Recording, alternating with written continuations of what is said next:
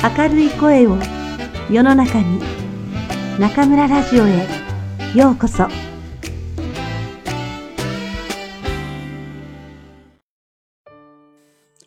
かぼちゃの馬車星新一かぼちゃの馬車その女は若かった。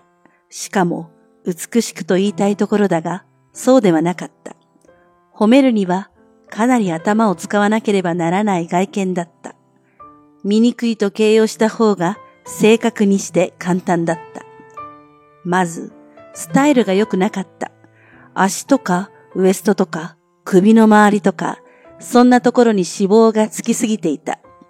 動作も緩慢になってしまう。顔つきも良くなかった。腫れぼったいまぶたをしていて、目にはどことなく濁りがあった。色は黒っぽかった。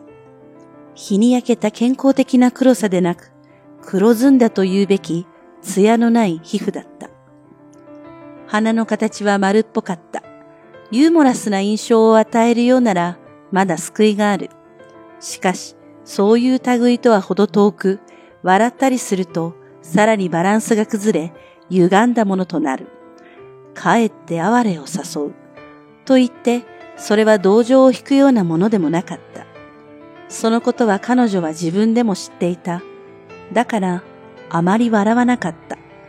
また、笑うような楽しい気分になることもなかった。その女は一人で暮らしていた。地方から都会に出てきて、小さな一部屋を借りて住み、ある会社へ勤めていた。人手不足の時代、醜いからといって不採用になることはなかった。しかし、派手ないい職種にはつけなかった。地味な仕事、彼女はそれに励んだ。他にしようがなかった。ボーイフレンドができるわけもなかった。誘ってくれる男もなく、自分から誘う気にもなれなかった。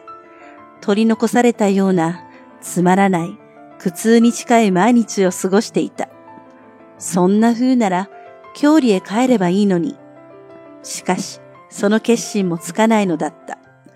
都会には魔力のようなものがある。今に何か夢のようなことが起こるのではないか。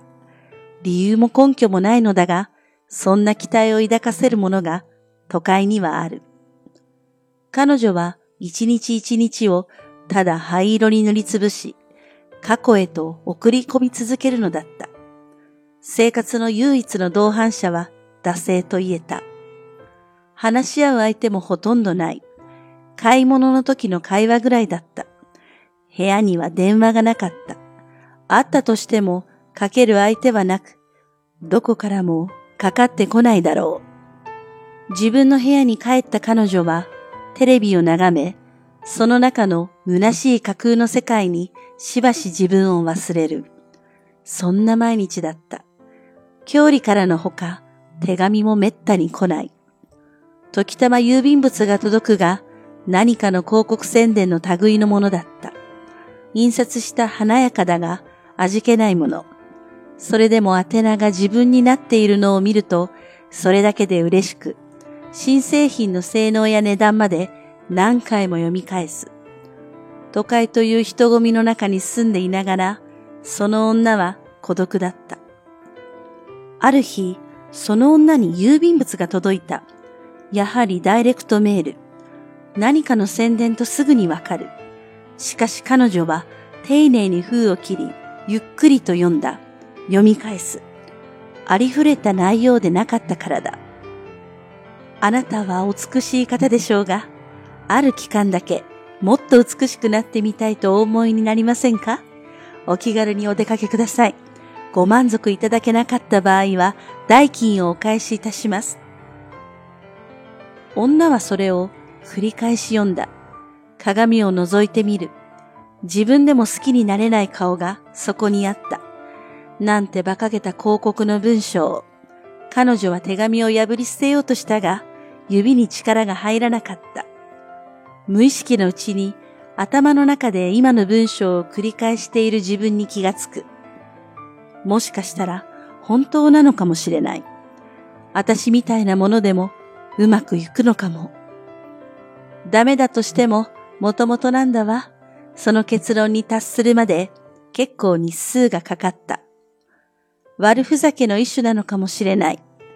そうだったら一層惨めな気分になる。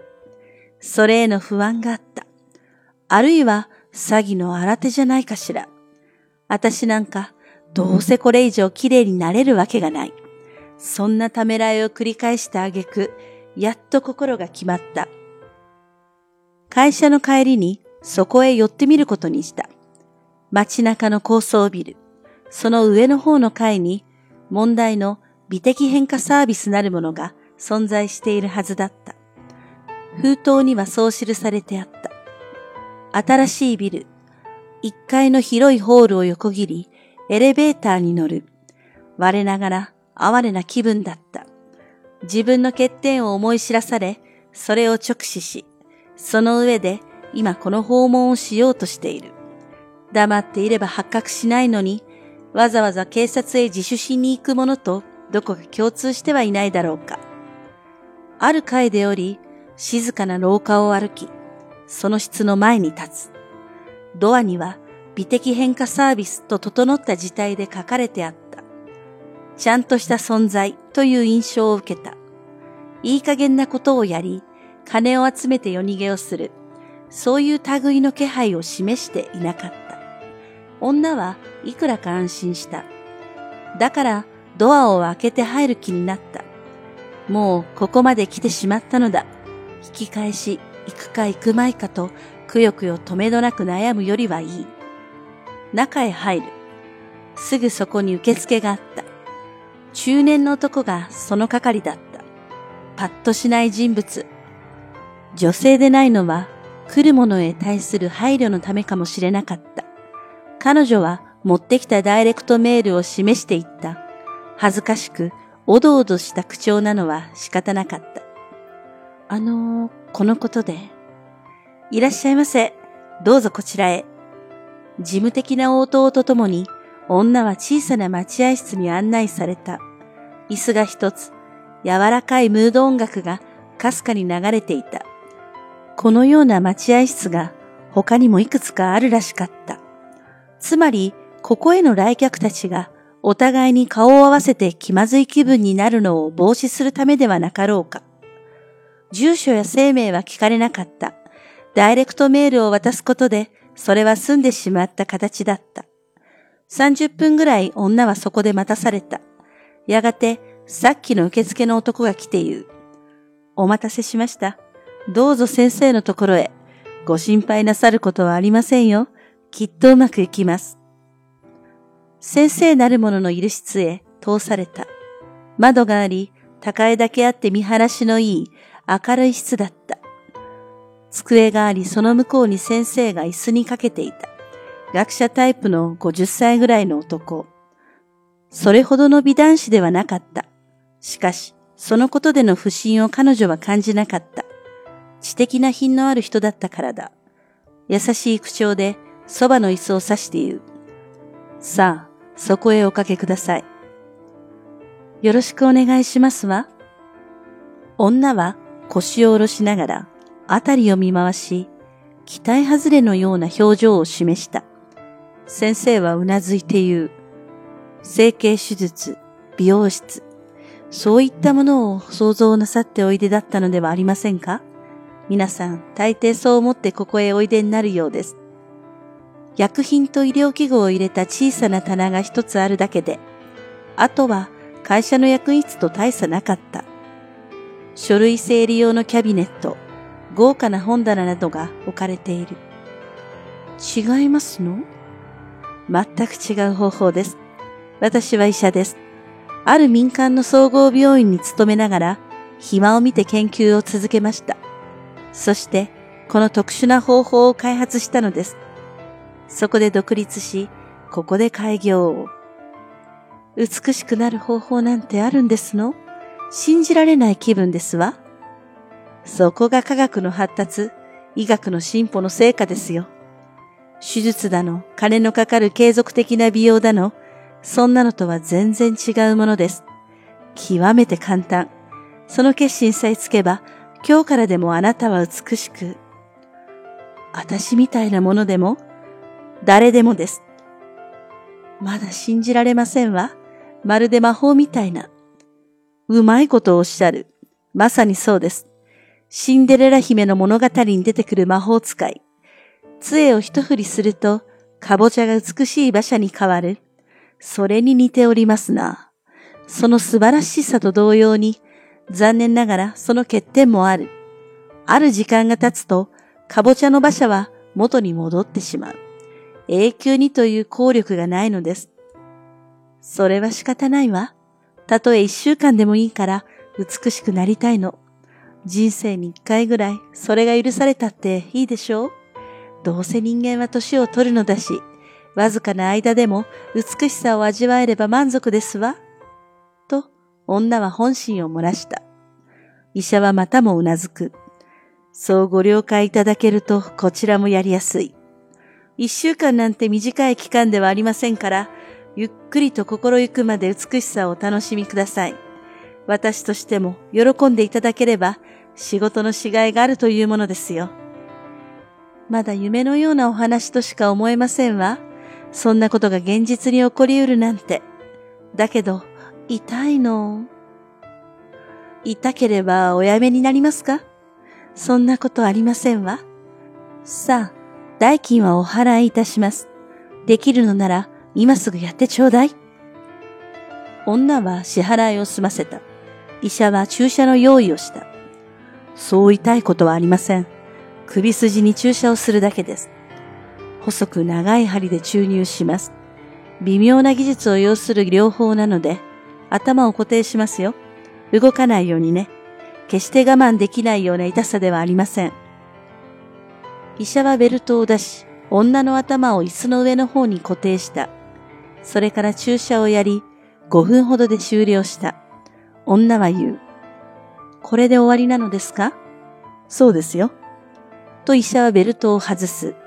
女は頭を左右に動かしながら言った。あまりにお手軽すぎるような気も。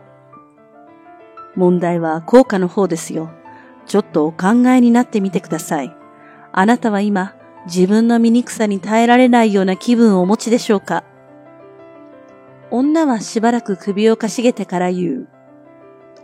そういえばそんな気はしないわ。もし、ご不満が終わりでしたら、明日にでもおいでください。今の代金はお返しいたします。一晩よく考えてみますわ。女はそこを出る。軽やかな足取りだった。下へのエレベーターに乗る。他には誰も乗っていなかった。しかし、エレベーターは次の階で止まり、若い男が一人乗ってきた。身だしなみのいい、整った顔の、キリッとした男性だった。僕は一階までです。ボタンは押してございますか？ええ。うなずいた彼女に、青年はチラチラと視線を向けた。何か話しかけたいが、それは失礼だ。そんなことを心の中で持て余しているといった感じだった。しかし、話しかけるきっかけはなく、途中で止まることなく、エレベーターは1階に着いた。ドアが開いて外へ出るとき、青年はやっと決心したような表情で、ある言葉を口にした。あなたはお綺麗な方だ。つい見とれてしまって失礼しました。え？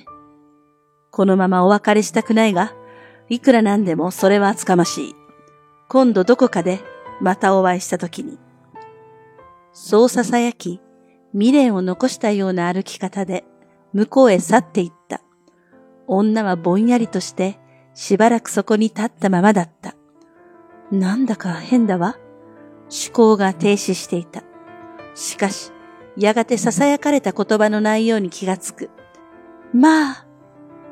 軽い叫び声を上げる。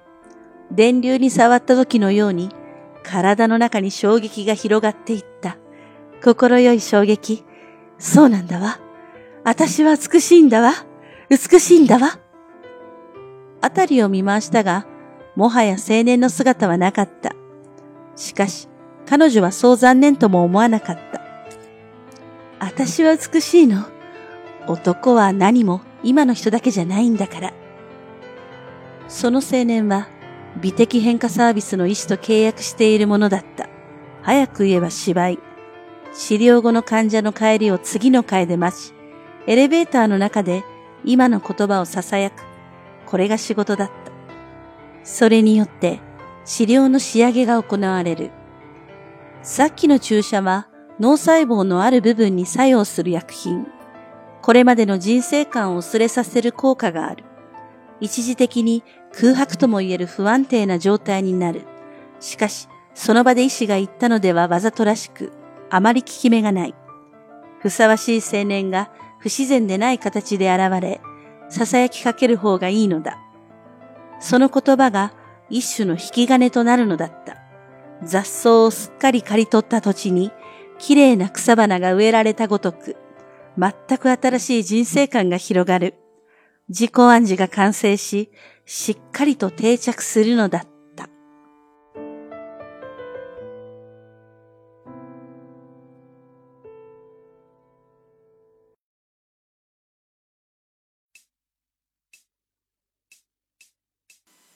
皆さんこんばんは。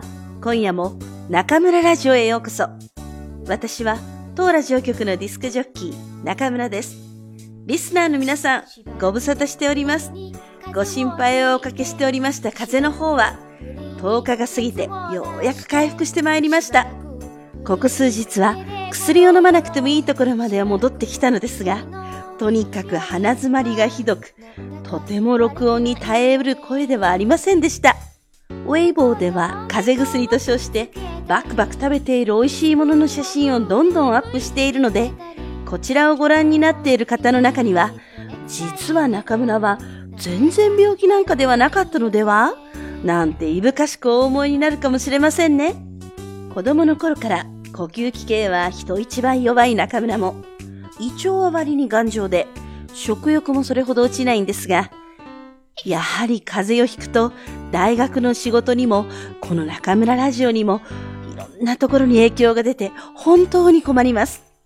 冬休みまであと約2ヶ月。二度と風邪をひかないよう気をつけます。皆さんもくれぐれもお気をつけくださいね。さて、朗読は前回までとはガラリとイメージを変えて、星新一さんの短編をお送りしています。作家は長編を書く人の方が目立つのか、中国ではショートショートの神様と言われる星新一さんのことを知っている人は少ないですね。彼は今から18年前に亡くなっていますが、その作品は地域、社会環境、時代に関係なく読めるよう工夫してあり、きっと中国の皆さんにも楽しめる作品だと思います。26年間の作家生活の中で書いた作品はなんと1000編を超えるそうで、その中には未来を予見しているかのような作品も多いんですよ。1970年に発表された声の網では、コンピューターが至るところに設置され、すべてネットワークでつながっている話を書いています。今から45年も前に、現在のいつでも、どこでも、何でも、誰でもがコンピューターネットワークにつながっている指きたす社会の到来を予知しているみたいで、驚かされます。今回読んだ作品は、1983年に出版された短編集、かぼちゃの馬車に収められている表題作で、ブスの女性の心理的葛藤を見事に言葉にしているお話です。美人には程遠く、思春期には美人のクラスメートの陰でいろいろと人生の不平等さを考えさせられてきた私は、このブスの主人公の気持ちが、そうそうそうなのよ、と同感できる点もあって、なかなか楽しめました。この話、ブスは心が作り出すってところがお話のポイントなんでしょうが、私やっぱり美人というのは得だなと思うのと同時に、その美人は一朝一夕にできたものでなく、努力の末にあるものだと感心しています。野生児みたいに化粧もせずに本当に生まれたまんまの中村でしたが、45歳ともなった近頃では、お肌の悲しい変化は心の持ちようでカバーできるレベルではなく、そろそろ真面目にお肌のことを考えた生活を送らないといけないなぁと反省しております。さて、11月も残り1週間。そろそろ日本語能力試験の足音も近づいてきました。今回、受験予定の皆さん、あと2週間、新しい問題集などに手を出さず、文字語彙を中心にぜひ復習してみてくださいね。焦っても慌ててもテストは嫌おうなしに来るものですから、ここはドーンと大きく構えてテストに臨んでくださいね。皆さんのご健闘とご成功を心よりお祈りしています。それでは皆さん、また次回、ここでお会いしましょう。おやすみなさい。く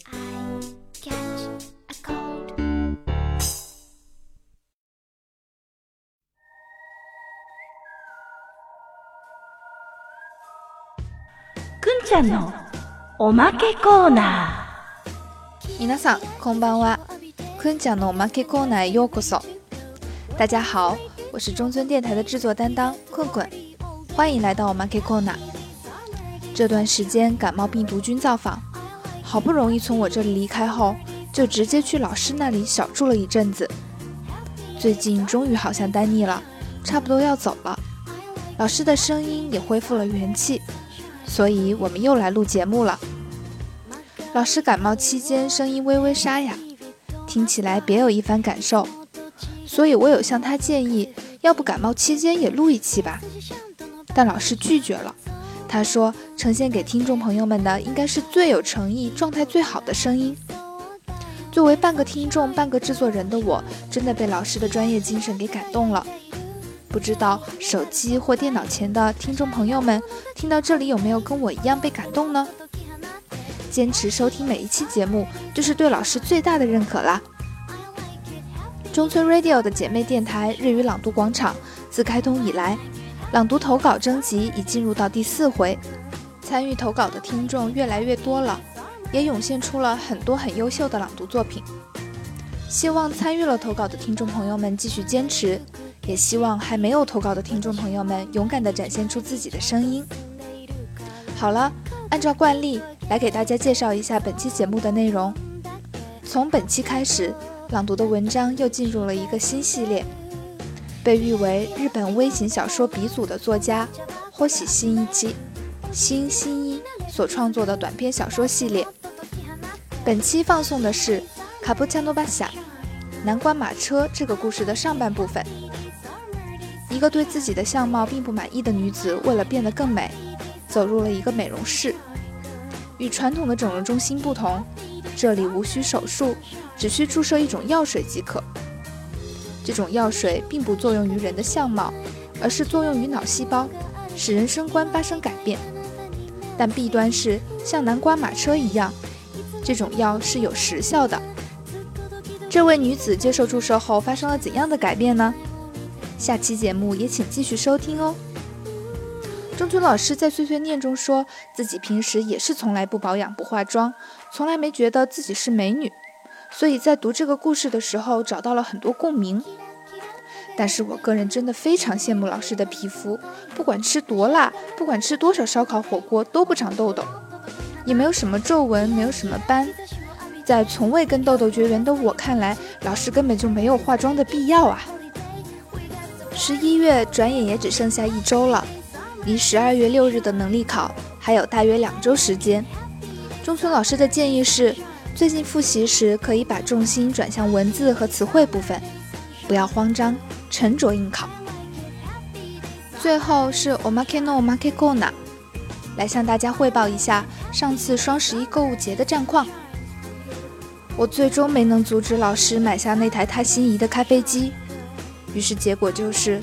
我们的订单中又多了两包咖啡豆，一个磨豆机，还有两个咖啡杯。不过看着老师摆弄这些东西时开心的样子，也觉得，嘛，还算值吧。それでは皆さん、また次回ここでお会いしましょう。おやすみなさい。